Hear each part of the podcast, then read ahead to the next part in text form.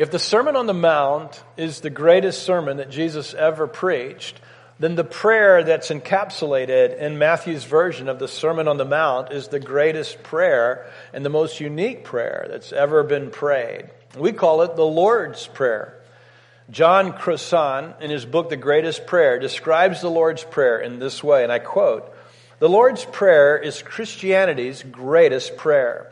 It is also Christianity's strangest prayer. It is prayed by all Christians, but never mentions Christ. It is prayed in all churches, but it never mentions church. It is prayed on all Sundays, but it never mentions Sunday. It is called the Lord's Prayer, but it never mentions Lord.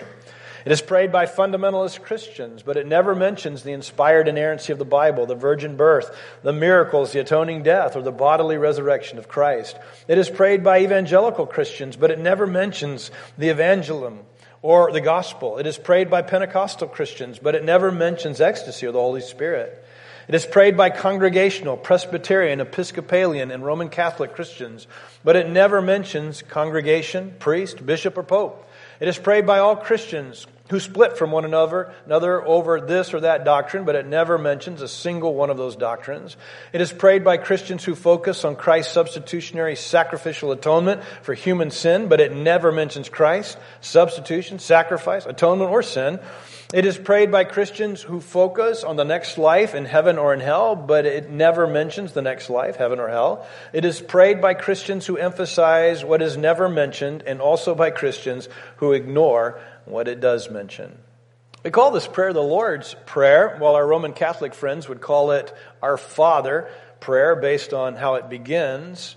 Still, others refer to it as the model prayer, but in reality, none of those titles really suit this prayer. If we were going to put a, a name on this, this prayer, we really should call it the disciples' prayer because Jesus is teaching us as disciples how to pray. Now, like the Ten Commandments, this prayer is divided into, into two emphases. The first emphasis of the prayer is going to be on our relationship with God. The second emphasis of the prayer is going to be on our relationship with one another, though we're always talking to God in this prayer. In Luke's gospel, the disciples ask Jesus, they say, teach us to pray like John the Baptist taught his disciples to pray. And so in Luke 11, 1, Jesus responds by saying, when you pray. Matthew captures this same instruction as in the middle of this prayer, three times he'll mention when you pray. Now this could be one of those times that Matthew has clustered the Lord's Prayer or the disciples' prayer in, in this greater extended sermon that he is uh, recording for us in Matthew uh, 5, 6, and 7, because Luke records the teaching of this prayer in a different setting.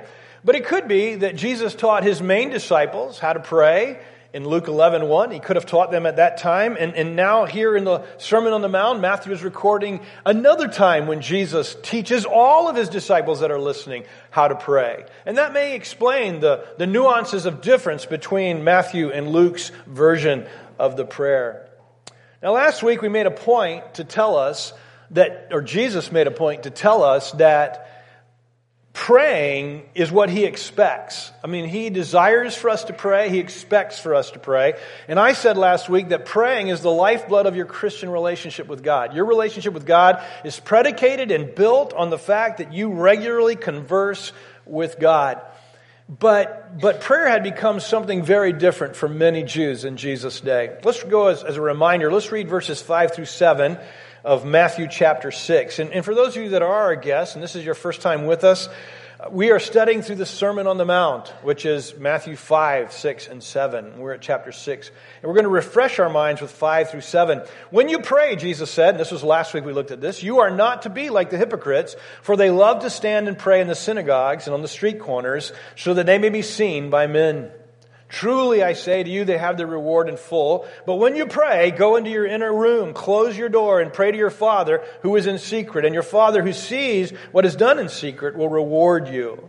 And when you are praying, do not use meaningless repetition as Gentiles do, for they suppose that they will be heard for their many words. So do not be like them, for your Father knows what you need before you ask Him.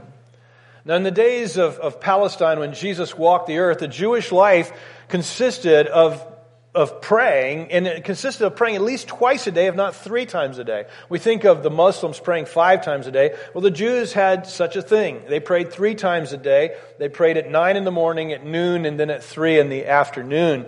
And so when we read in Acts chapter three, verse one, it says the book of Acts records, or excuse me, the book of Acts records this at the time of prayer at three in the afternoon. John and Peter were going to the temple. Devout Jewish men would try to pray all three of those times. And so in the Old Testament, when Daniel is arrested for praying to a God other than uh, Nebuchadnezzar, you remember it's because he prays regularly, three times a day, goes to his upper room, opens the window, and everybody can see him praying as he prays toward Jerusalem. So Jewish men prayed on these regular, at these regular times. Now, what happens to us, a spiritual practice that can begin with such intensity, can often become something that we are just doing as a perfunctory ritual. And that's what hap- that's what's happened in the time of Jesus. So much so there's really two problems with praying. People are praying for their own reward, and they're praying meaningless, repetitious prayers. And so Jesus basically, you know, confronts both of these. And he says, if you know, if you're praying so people will notice you, so people will think you're spiritual, I mean, that prayer means nothing to God. You have your reward in full. It's a meaningless prayer. And then he also confronts just re- repeating the same prayer over and over and over again as a meaningless repetition, thinking that the more I say it, the more God's going to bless me or the more God's going to hear it. And he, he, confu- he confronts both of these. He rebukes men for praying for what they can get out of it personally and for praying meaningless, repetitious, mindless prayers. Now, instead, Jesus tells us to pray differently.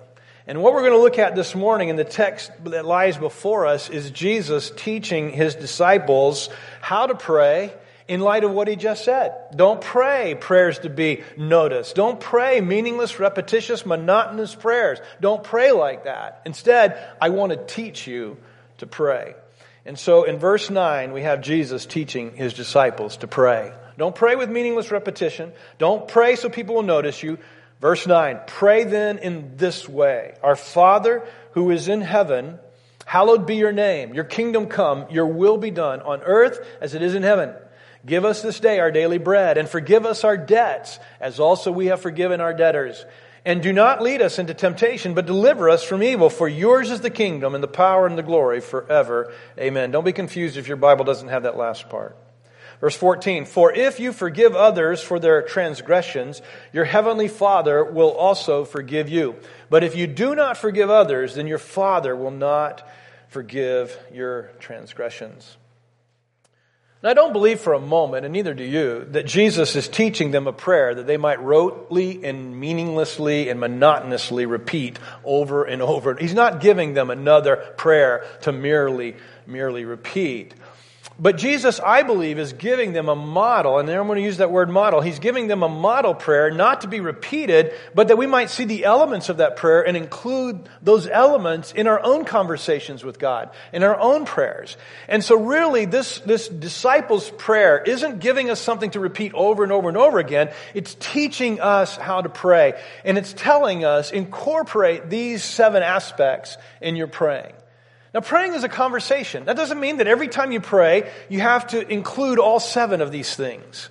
It's just simply saying, make these seven things a part of your conversations with God. Furthermore, this prayer is not an all inclusive prayer. By that I mean that these seven things are not the only things that you include in your praying to God.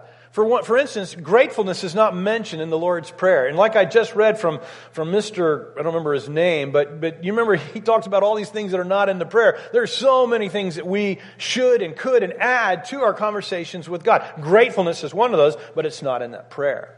So what I'm going to do is I'm going to walk us back through the prayer and I want you to see these seven elements that I believe we should, Jesus is teaching us these seven elements and he's saying, men and women, Sons and daughters, when you pray, make these a part of your conversation with your Father in heaven. So let's begin to look at them. The first one is this When you pray, remember who God is. Remember who God is. He is our Father. And so Jesus begins this prayer Our Father who is in heaven. It's really easy to forget, isn't it, that God is not some cosmic force out there somewhere, disconnected and unconcerned from us. You know, there's a word for that. We call it deism, right? Deism believes that God is some great power who created all things, but he doesn't care about us. He doesn't know about us. He set this all in motion and then he went off on vacation and, and we, he doesn't have anything to do with us anymore. Well, that's not what the Bible teaches. And, and that is not how we should view God. But it's easy for us. We would never claim to be deists and we would never consciously say what I just said as what we believe, but we act this way sometimes. We act this way as if God is just out there and He's totally disconnected from me and not involved in my life. Jesus says, when you talk to God, you're not repeating yourself with vain, repetitious prayers because God is some cosmic force who doesn't care. No, you're communicating to someone who has, who, who is a person and someone who uses the designation Father to describe himself in his relationship with us. I, I tell you, that is so immense. If you'll just let that sink in, God says, I am your father. I want to be your father. And Jesus is teaching us when you're talking to God, talk to him like that. He's your father. God, is, God has always been the father, even to Israel. In the Old Testament, for instance, in Isaiah, listen to this verse. It's Isaiah 63, 16. If you're taking notes and want to write it down. But here's what the verse says. Yet you are our father. Even though Abraham does not know us and Israel doesn't recognize us, recognize us you, Lord, are our Father. Your name is our Redeemer from ancient of times. So there were, there were people in Isaiah's day that were recognizing that God is our Father. Now, even though the Jews knew this, Jesus took this to a whole new level. I mean, he consistently talked about God as our Father and God as His Father. I mean, so much so that, I mean, people were taken back by it. And one of the things that Jesus communicated about God as our Father was that He cared about us. And it doesn't matter how bad or how hard we stumble or how far we fall, Jesus loves us. And so he told parables like the parable of the lost sheep and the lost coin, and, and more specifically, maybe even the parable of the lost son, about this father's love for his, for his wayward sons and daughters. And the early church picked up on this. So the apostles, if you read through the New Testament and you look for it, they're consistently talking about God as our Father. God is our Father in heaven. The apostle John would write in one of his letters, he would say, see what great love the Father has given us that we should be called God's children, and we are. 1 John 3 1. So there's a sense, a cosmic sense, in which God is the Father of all mankind. As the creator of every man and woman, God is their Father. I'm going to say with a little f. But there's a sense in which God wants to be your father with a big F. He wants to adopt you into his personal family so that he is your daddy. As a matter of fact, the word in the Hebrew language is the word Abba. And that's the word which we would, we would translate that daddy into our English language. God wants to be your daddy. He doesn't want to just be this, this, strict authoritarian father that maybe you respect but don't have an intimate relationship with. Jesus is teaching you to pray. Pray like this Our Father. So I want to say to all of you this morning, in your praying, as Jesus taught us, start off remembering who God is. He's your daddy. He cares about you. He says things like, Hey, I know the number of hairs on your head. I know your thoughts before you think. He is so intimately involved in our life. He knows everything about us. So when you're talking to him, remember who he is. Now, two things before I, move on. I just have to mention this. Notice Jesus says, pray like this, our Father. He doesn't say, pray like this, my Father. He says, pray like this, our Father. And what I think what Jesus is trying to say to his disciples is that we, we, we kind of personalize this prayer, and thus we should. But there's a, there's a corporate sense to this prayer is that, that Jesus or God the Father, He's my dad, but He's your dad too, Dale. And that makes us brother and sister. And He's your dad too, Sam. And that makes us brother and brother. And, and Ronnie and George, He's your dad together. So that makes you guys brothers, you see? So there's a, there's a corporate nature in our praying. So when you're praying to Father, remember that He's the Father of all of us who have trusted him as Lord and Savior. And the other thing I want you to notice is that he says, Our Father who is in heaven, right? He's different than my earthly dad. And you know, I'm so sorry for some of you who had dads who really dropped the ball, dads who may have failed you, dads who may have hurt you, dads who may have, you know, just really messed up. And so you, your view of fatherhood is, is, is messed up. But I want to tell you something. God is our Father in heaven. And, and he, he hasn't messed up. And he's loved you and he loves you still. And, and so, you know, when, when you're thinking about this and you're talking to him, remember that, that he's not your earthly dad. Hopefully, you had an earthly dad that makes you just picture who our Heavenly Father is in such a great way. But remember, He's our Father in heaven. He, he is Lord over all. You are all princess, princesses and princes. Say it right? We are sons and daughters of the Most High King. He's, he's our Father in heaven. Let me move on. When you pray, Jesus says, here's the second thing acknowledge, acknowledge the character of God. He is holy. Jesus said, pray this way Hallowed or holy be your name. That's what hallowed mean. It means holy. And the word holy is a religious word that we use, and, and, you know, you may not know what it means. So let me tell you, to be holy is to be different. You know, we were singing holy, holy, I was singing in my heart, different, different is the Lord. And I said, well, that doesn't sound very good, Father, but, but you know, He is different than us. He's holy. And what that means is he's set apart. He's special. He, he's extraordinary because he's God. And so Jesus says, when you're praying to this Father who loves you, don't forget he's different than us. I mean, his character is perfect.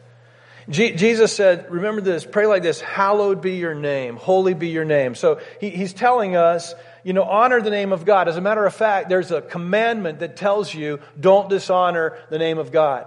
And if I were to say it now, God, you know, you would all, uh, God, you know, damn everybody. We would all recognize that as a, as a, a wrong way of using, of not hallowing or not, not honoring God's name. But let me tell you something. Every time you say, oh my God, or every time you say God as an expletive, we, we are dishonoring the name of God. We are cheapening his name. So, so Jesus is telling us to honor the name of God, but I think Jesus is telling us when you pray, the name of God speaks of his character. Your name, in your name is found your character. That, that's why your name, your name personally, it evokes certain things in people because your character and your personality is equated with your name. Everybody with me? And so the name of God is to be hallowed, which means his character is set apart. His character is different. Phillip Keller writes this, I quote, I think of God's character in the form of a six sided cube. On the first side, we see God is utterly holy, pure, and flawless. On the second side, we see his absolute love, compassion, and concern. On the third side, we see his complete justice and righteousness, his impeccability. On the fourth side, God reveals his boundless mercy, kindness, and patience. On the fifth side, God is utterly honest, true, and reliable. And his sixth side is where God is infinitely faithful, understanding, and attentive to his children. I mean, that's just one man's perspective, but I definitely want you to get what he's saying. The character of God, the beauty of the character of God is so awesome. So when you're praying, when you're praying, remember the character of God. Recognize His character. Acknowledge it. I often pray. I often pray, recognizing the character of God. And by what I mean by this is, I tell God how I want to have His compassionate character. I want to be compassionate like Him. I want to have I want to have his humility. I pray about this all the time. I want to have the humility that Jesus, that God himself has displayed in lowering himself to be like us, to save us. I want to have the faithfulness of Jesus in my character because that's, that's how I hallow his name. That's what Jesus means. Number three, when you pray, affirm God's desire. And what is his desire? His desire is that all of his creation walk submitted to him. Verse 10. Your kingdom come, pray like this Your kingdom come, your will be done on earth as it is in heaven. Now, Jesus teaches us two things with that. Number one is that the will of God is always done in heaven. And heaven is where God is. God's presence, God's, you know, I don't know how that works because God is omnipresent, but, but, but God's heaven is where His presence dwells. And, and according to Jesus, in God's presence, the will of God is always done. But here's the second thing Jesus tells us that on earth, that is not true. The will of God is not always done in, in an ultimate sense. So here's how we should pray. God, we want your will, your design to be done here on earth, even as it is in heaven. We want earth to represent what heaven represents, where your will is always done. And we should be, we should be praying that. We should be affirming that God's desire is for all men in all of creation to walk in submission to the will of God. Now, one question we might ask is, if God is all powerful and God's desire is for all men to submit to him in his, in his design, why is the world so broken? I'm asking that rhetorically. I don't really want you to answer out loud. But if God's all powerful and God's desire is that His will be done on earth as it is in heaven, why isn't it done? Why is the world so broken? You know, and I, I think that's a great question. And I think there, the only answer is that there's something that God desires more than that His will be done on earth. You know, in the sense of forcing it or making it happen because of who He is. He desires for his creatures to respond to him, even love him as he has loved us. A.W. Tozer, in his book, The Knowledge of the Holy, wrote this, and I quote God sovereignly decreed that man should be free to exercise moral choice, and that man from the beginning has fulfilled that decree by making his choice between good and evil. When he chooses to, to do evil, he does not thereby countervail the sovereign will of God, but fulfills it, inasmuch as the eternal decree decided not which choice the man should make, but that he should be free to make it. If in his absolute freedom God has willed to give men limited freedom, freedom, who is there to stand his hand or to say, What doest thou? Man's will is free because God is sovereign. A God less than sovereign could not bestow moral freedom upon his creatures. He would be afraid to do so. So here's what Jesus is praying, and here's what you and I should pray. We should pray that God's will, that men would submit themselves to the will of God. And I'm so great, grateful for this. God has promised the full restoration of all things. Paradise is returning. You remember God created paradise in Genesis 1. And he put man in there and he said, Boy, you, you, guys, you guys be in charge of this. And we did what? We sinned, right? And with that sin came a sinful nature for all of Adam and Eve's prodigy. And so we've broken it but God's going to restore it. That's our promise. And so when Jesus says, pray that God's will might be done on earth, even as it is in heaven, we're praying for men to submit themselves to the will of God. And you're praying for yourself to submit to the will of God. Just because you've been redeemed, just because you've been regenerated, doesn't mean that you will live according to your new nature. You will continue to sin, unfortunately. Uh, so we're praying, God, help me submit to your will, that the will of God might be done in my life. But we're also praying this Jesus, come back. Come back and set up your kingdom. Come back, return. That's what Jesus is telling us to pray for. Number four, I think. When you pray, express your dependence on God, even for your daily bread. Verse 11, pray like this Give us this day our daily bread. I've said this before many times, but the import of that misses us because you wake up in the morning and you're hungry and you don't say, Where am I going to get my next food? You don't ever say that. You know where your next food is. You're not worried about it. If you're hungry, you go to the fridge or you go to the pantry and you fulfill your desire. But you know what? In those days, when people wondered, when we went to the Congo, I mean, there was people in the Congo that were wondering, where is my next meal coming from? There are Syria today, in, in, in Iraq, and in all these places that are just pummeled with, with war. I mean, people are waking up. They don't know where their next meal is coming from. So when Jesus said, Give us this day our daily bread. We don't really get that because we've got our daily bread provided for us. But Jesus is basically saying, guys, be dependent on God. Be dependent on God for your provision. So in your prayers, express that dependence on God. I've thought about this all week. I think the praying that we do at meal times has to do with this right here. Give us this day our daily bread.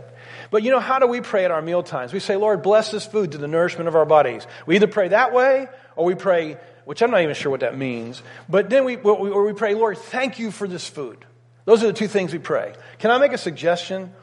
Why, why don't we turn our mealtime prayers to be a time of really expressing our dependence on God? God, you are the provider of this meal. And I was with someone last night, and this is on my mind, right? I was on, the, this is on my, and we were having dinner with someone last night, and that, that person prayed for us, and that person expressed this very thought Lord, we are dependent on you.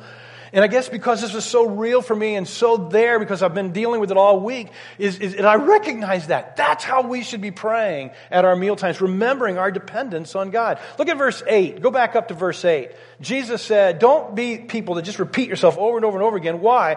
Because don't be like them, for your Father knows what you need before you ask Him. You know, when you ask God for things, you're not informing God of anything that He doesn't already know.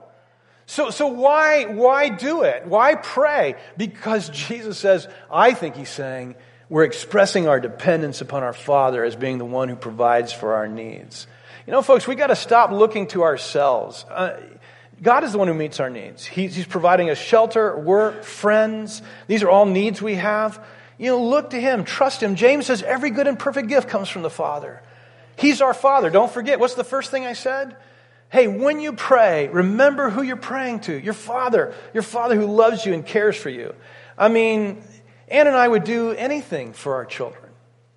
We would do anything for our children. And if me being flawed and me being fallen would do anything for my children, how much more does our Father in heaven love you and, and he's going to take care of you. And I realize it doesn't always look like it looks like for us, you know? I mean, I mean, sometimes we die of cancer and God doesn't answer our request that we not die, but it's appointed for men to die once and then the judgment. Everybody's going to die. I, I recognize that sometimes when I'm asking my Father for things that I think I want, He doesn't always do them the way I want. But I want you to know, God, you can depend on God. He's going to be there for you. And that's what Jesus is saying here. Pray with dependence upon the Father. The next one. I think it's number five. When you pray, confess your need of God's forgiveness, even as you express your own forgiving heart towards the Father. Verse 12, pray like this, and forgive us our debts, as we also have forgiven our debtors. In Jesus, I struggle with this. I got to be honest with you. I struggle with this because in the Lord Jesus, I am forgiven. In the gospel, the good news is I am forgiven. It's done, it's settled, it's complete. It's not like I'm adding to what Jesus has done. Romans 8 1 says this There is therefore now no condemnation for those who are in Christ Jesus. So listen, if you belong to Christ, your sins are forgiven. And there's nothing you do to add to it. So I struggle when Jesus says, pray like this, you know, Father, forgive me my sins as I forgive others. So what, what is Jesus talking about? And here's what I think. This is, this is my understanding of what Jesus is saying to us there. He's saying to us that though our sins in Christ have been forgiven, my sin affects my relationship with God. It affects my relationship. Not, not that I, am lost, but it, it, it, the shame and the guilt it causes a, a, divide, a division between me and my father that I don't want. And the, the thing that I liken that to in my notes here is a marriage partner. Okay? So you sin against your marriage partner and you hurt them. You, you speak, you speak hurtfully. Your words aren't, your words are ungracious. They're, you're selfish and you do something to hurt your spouse. You do not cease to be unmarried but your marriage is affected negatively, and your relationship with your wife or your husband is hurt by that. And the only way that it's restored is when you humble yourself and you confess your sins to your spouse and you say, I've failed you. I've let you down. Will you forgive me? And they forgive you. I mean, hopefully you have a better spouse than, than, than, than even that. You, you hopefully have a godly spouse, no, I shouldn't say better, a godly spouse who has already forgiven you, even though you haven't asked, right? But let's face it, you know, when you hurt your spouse, it hurts them and they tend to pull back. See, that's what, that's what sin always does. It pulls us back from one another. And so, hear what I think Jesus is saying when he says, pray like this, Father, forgive me my sins. He's saying, you know, it's not that in me, it's not that in me, you're not, God hasn't forgiven you or paid the penalty of your sin on the cross, but, but it affects your relationship with me. And so confess your sins so that you can be restored from the isolation and the guilt and the broken unity that comes about when you fall and when you stumble. If you can relate to that in marriage, or if you can relate, if you're not married, if you can relate to that in a friendship, I believe that's what Jesus is saying. So, so confess your sins and restore that relationship. But no, notice the implicit warning in the text. Jesus said, when you pray, pray like this Father, forgive me my sins. As what?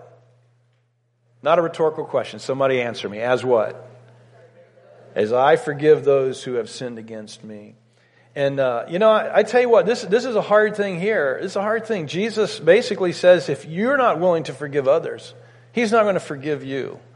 And I, I, I'll be honest with you, I don't know how to fix that. I don't know how to make that work with the fact that in Christ God has forgiven me. But he adds a commentary to this in verse 14. Look at, look at. I've included in the text for this reason today. For if you forgive others for their transgressions, your heavenly Father will also forgive you. But if you do not forgive others, then your Father will not forgive your transgressions. And Jesus even told this big story about a guy who was forgiven this immense amount by a king, and then he wouldn't forgive this other guy who owes him peanuts. And you remember the king pulls him back in and says, You're going to prison and you ain't getting out till you pay every dime. What does that mean? You know, I, I, how does that fit with the fact that in Christ I'm freely forgiven? How does that work? All I know is that Jesus tells us that, that his forgiveness is contingent upon our forgiveness. And when you figure that out, you, you come explain it to me, but don't just disregard his, don't disregard his warning. Everybody following me? Everybody understand? I'm trying to be honest. I don't know how it works that in, by faith I'm forgiven, but at the same time there is warning after warning after warning that if I will not forgive you, he will not forgive me. Let me stop here for just, let me pause just for a second. You know, there are people that you have not forgiven. And if somebody's coming to mind right now, man, be forewarned, be warned. You don't have the right to claim God's forgiveness when you're not willing to forgive the person who's hurt you. And some of you need to leave this place today. Really, you need to leave this place. You need to get on the phone. You need to go in person. You need to write a letter. You need to do something. But you need to forgive that person. You need to express that forgiveness to that person. Number six, when you pray, seek God's deliverance from evil, even temptation. Verse 13, pray like this Do not lead us into temptation, but deliver us from evil. You know, folks, I've said this many, many times, but maybe for our guests, let me just repeat it. God does not tempt us. Never tempts us. James tells us that. James 1.13 in your Bible says, No one undergoing a trial should say, I'm being tempted by God, since God is not tempted by evil, and he himself does, doesn't tempt anyone. Okay? So here's what James says God doesn't lead you to sin. God's not trying to put you in a place where he desires you to sin. However, the Bible does clearly say that God tests you. And here's the rub the same Greek word is translated test and tempt. So, how can James say God does not tempt you when it places it says that God does test us? I mean, one of the biggest testing is when Jesus went into the wilderness you know, being led by the Spirit to be tempted by Satan, right? In fact, let me read you the verse. This is Matthew 4 1. When Jesus was led by the Spirit into the wilderness to be tempted by the devil. Now, God's not, Jesus isn't tempting him, but, but the Spirit is leading him. Matthew records it like, I mean, Mark records it like this. And the Spirit immediately drove Jesus out into the wilderness, and he was in the wilderness 40 days tempted by Satan. Well, here's all that means Satan wants you to fall and fail, God wants you to stand. And God will sometimes allow you to be tempted, not by himself, but he'll allow you to be tempted. He's letting you be tested, not because he wants you to fall, but because he knows you can stand. And, and, so he's letting you be, be tested. Jesus was tested. He's our, he's our great high priest. He was tested. We will be tested. You will be tested. And so Jesus says, when you pray, pray like this Lord, deliver me from temptation. Deliver me from temptation. And, and so we should, we should be praying. Listen, part of your prayer times and your conversations with the Father is, it should be like this Father, I know you're going to test me. You've said you are. I know you are. But, but, Lord, please keep me from the temptation that Satan wants to bring my way. Lord, I don't, I really don't want to go through that. Uh, there, there are tons of temptations that are going to come. And Jesus says, deliver us from evil. And that evil may be personally directed at you. I can, I think I've told this story before. You know, that's part of the curse of being here so long. I've told all my stories a hundred times, right? But I remember going to the dumpster one time, this is years ago, and there beside the dumpster was a stack of uh, Penthouse or Playboy magazines. And as soon as I pulled up, I saw them and I knew, and it was a huge temptation to not look at them. And I remember, this is one time, I'm telling you this because I, I won. if I'd failed, I wouldn't be telling you. I'm just being honest, that's the truth. But this time I won. And I won by calling Ann, and I said, Look, I've just shown up at the dumpster, and there's this ton of these magazines. And I said, stay on the phone with me because I don't want to fail. And I picked them up and I threw them in the dumpster and I put something over them so no other guy would find them when he was dumpster diving. And, and, and, and I left and I won that battle, you know. When we're praying, Lord, deliver us from evil, we need to be praying personally, Lord, deliver me from such evil temptations that come my way. Because let's face it, you know, you're strong this moment, but the next moment you may, may be weak. Now, I want you to listen. You're not, you're, you're inexcusable. You're inexcusable. By that I mean this. I think Jesus has promised, if you belong to Him, that the Holy Spirit dwells within you and He will keep you.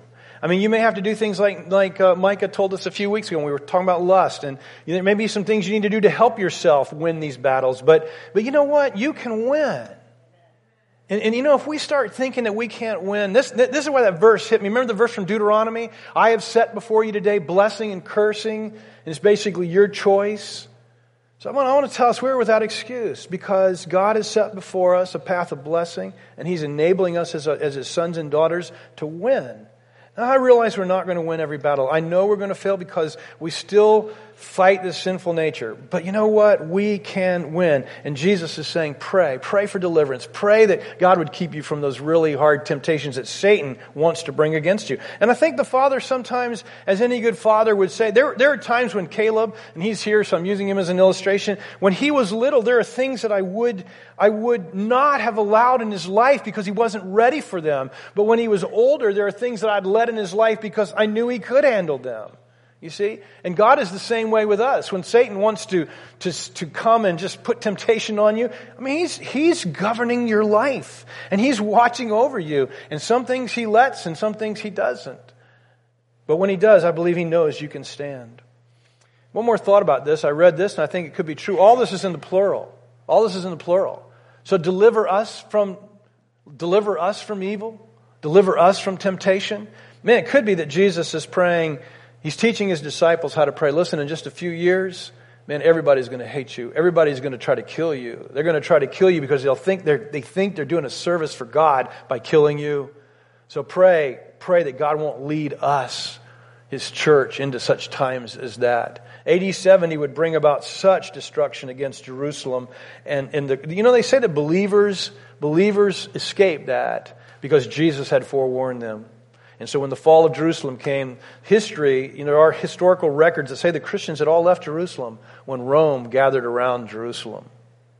So pray like that. And then finally, when you pray, Jesus says, affirm God's sovereignty for all eternity. And the verse that I'm quoting you is in, in your King James Bibles. Uh, it'll be in any translation from the majority text. It says, For yours is the kingdom and the power and the glory forever. Amen. Now, some of your Bibles don't have that verse. And the reason why they don't have that verse is because when older manuscripts were found that survived of the Bible, that verse was missing. And so there's kind of this textual uh, principle that the older a manuscript is, the more reliable it is. And so some of the translations, like the NAS, uh, the English Standard Version, the Holman Christian Standard, they're, they're, translated from these older texts, and so they leave that verse out. I don't know how I feel about that. I understand what they're saying. Um, but, I, but I'm going to treat this verse, it's part of the majority text. In other words, most of the texts that survived had this verse in it, but the oldest did not. And, but I'm going to assume that the verse was taught by Jesus, and the reason I say that is because I believe it is something Jesus would have taught. Whether it was actually what Jesus taught in the sermon, I mean, in the Sermon on the Mount or in that prayer, you know, I don't know for sure, but I believe it's something he would have taught. And the reason I say that is because his forefather, King David, listen to this prayer that David mentions in 1 Chronicles 29 11. Write that down if you're taking notes so you can go back and read it. But it says, Yours, O Lord, is the greatness, the power, and the glory. The victory and the majesty for all that is in heaven and earth is yours. Yours is the kingdom, O Lord, and you are exalted as, as head over all. So, so I believe this verse could be very, this prayer could be something Jesus is teaching us to pray. In fact, I would encourage you to pray it. But so, and here's what I'm saying. When you pray, affirm God's sovereignty. You say, well, what is God's sovereignty? Well, there, there's two ways of defining sovereignty. I'm going to just tell you what I think God's sovereignty is. God's sovereignty is the fact that He rules over all, that He has all power, He has all knowledge, Nothing happens that, that is, is God is like twiddling his thumbs and saying, Oh, I couldn't deal with that. I couldn't stop that. I didn't know about that. I think God's sovereignty overall means that he rules over all. He has power over all so that nothing happens apart from at least God's permissive will. Now, I realize other people define sovereignty a little bit different than me, but that's how I, I define it. And, and I want you to see what I mean when I say pray God's sovereignty and for all eternity. Jesus says, pray like this God, yours is the kingdom. Yours is the kingdom. Here, here's what Jesus is saying. When we talk to our Father, just acknowledge that the kingdom belongs to him. And what is the kingdom? It's talking about all of creation. It's talking about God's rule on the earth. It's his kingdom. It belongs to him and to no one else. And then he says, pray like this. Yours is the kingdom and yours is the power. Here's what we're saying all power belongs to God. What is, is because God wants it that way. And I don't, and again, I want to say, when I say wants it that way, it doesn't mean that, that He is determining all the evil in the world because that's what He wants. That's not what I mean. What I mean is, it is that way because God has allowed it to be that way because had He not chosen to be, allow it that be, it wouldn't be that way. And so God holds all sway over all of his creation. God can do anything he wants. And what is, is what ultimately God wants in the sense that no one thwarts his will. No one can, no one supersedes God's will and God's authority. Okay? And then the final thing that, that Jesus says, pray like this. Yours, yours is the kingdom, yours is the power, and yours is the glory.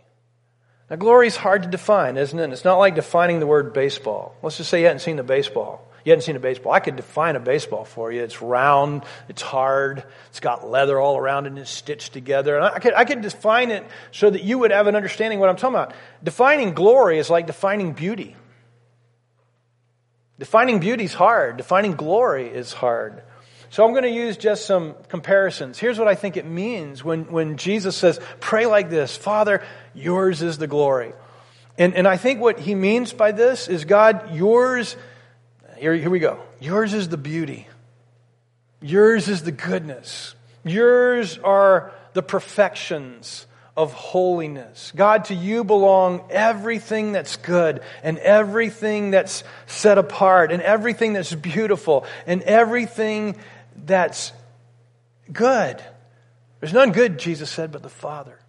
And I think the glory, when he says to you belongs to the glory, is all goodness, all, all holiness, all, all perfections belong to the Father. So when we pray, affirm God's sovereignty over all His power, His glory, and His creation and kingdom. So, when you pray, pray those seven things. Not every time, include other things. But those are seven aspects of how we should talk to our Father. Father, yours is the kingdom, and yours is the power, and yours is the glory.